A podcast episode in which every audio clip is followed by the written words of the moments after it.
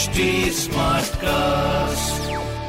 आप सुन रहे हैं एच डी स्मार्ट कास्ट और ये है लाइव हिंदुस्तान प्रोडक्शन हाय मैं हूँ फीवर आरजे पीयूष और आप सुन रहे हैं कानपुर स्मार्ट न्यूज़ इस हफ़्ते मैं ही आपको कानपुर शहर की खबरें बताने वाला हूँ। तो आइए जरा शुरू करते हैं और सबसे पहली खबर काफ़ी इंटरेस्टिंग है आज की।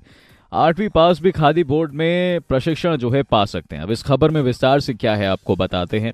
उत्तर प्रदेश खादी ग्रामोद्योग बोर्ड के तहत जो है, कौशल कुमार प्रशिक्षण योजना रोज़गार परक प्रशिक्षण में आठवीं पास पात्र भी शामिल हो सकते हैं। और रजिस्ट्रेशन की जो एज है, वो 18 टू 25 के बीच है। जिला ग्राम उद्योग अधिकारी मनोज शुक्ला जी ने यह भी बताया है कि 2022 से लेकर 2023 तक प्रशिक्षण के लिए आवेदन किए जा सकते हैं। काफ़ी लंबा समय है, लेकिन ज़्यादा टाइम आप ना लें, उससे पहले आप रजिस्ट्रेशन करा लें तो बहुत ही बढ़िया है अगर आपको इस चीज़ की ज़रूरत है। और इतना ही नहीं, पच्चीस लाभार्थियों का एक समूह, जिसको एक साथ प्रशिक्षण दिया जाएगा, ऐसा भी मामला है। प्रशिक्षण मंडलीय ग्रामोद्योग प्रशिक्षण केंद्र डॉलीगंज, लखनऊ के प्रचार्य की देख रेख में संचालित होने वाला है। आवेदन की अंतिम तिथि 8 मई तक है। तो उससे पहले पहले आप जमा करा दें, अगर आप इस चीज़ में इंटरेस्टेड हैं। तो प्लीज़ लास्ट डेट का इंतज़ार ना करें। ठीक है जी? कानपुर शहर की दूसरी बड़ी खबर है कलर कोडिंग का मामला हमारे कानपुर शहर में भी होने वाला है। मतलब कलर कोड लगाएँगे पब्लिक ट्रांसपोर्ट की अराजकता में लगाम। ये बड़ी इंटरेस्टिंग सी और अमेजिंग सी खबर हाथ लगी तो सोचा आपको बताया जाए आज स्मार्ट न्यूज़ में। वो ये है कि शहर की ट्रैफ़िक व्यवस्था ऑलरेडी मतलब थोड़ी सी अस्त व्यस्त है भैया।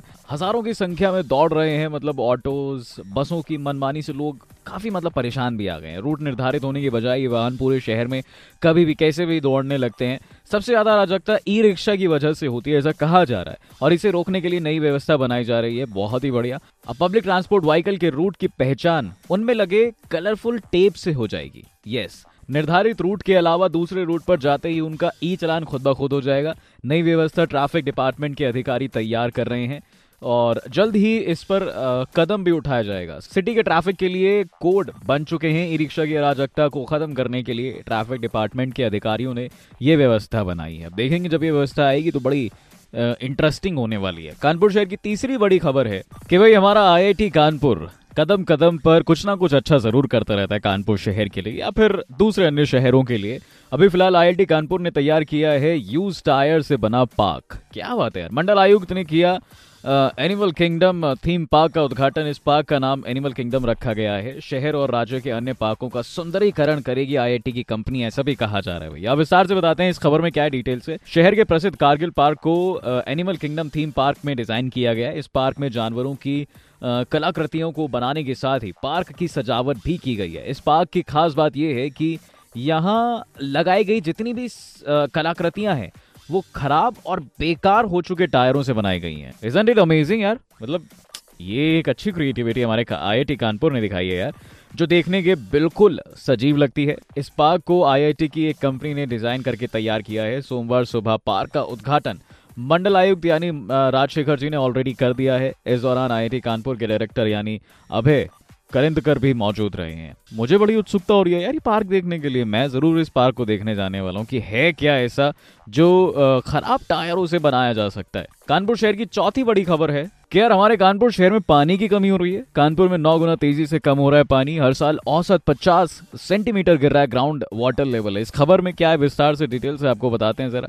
बेहिसाब दोहन की वजह से कानपुर के शहरी क्षेत्रों में ग्राउंड वाटर लेवल जो है बहुत तेज़ी से गिर रहा है। इसके अलावा भूगर्भ जल विभाग के आंकड़े की बात करें तो बेहद चिंताजनक है वो।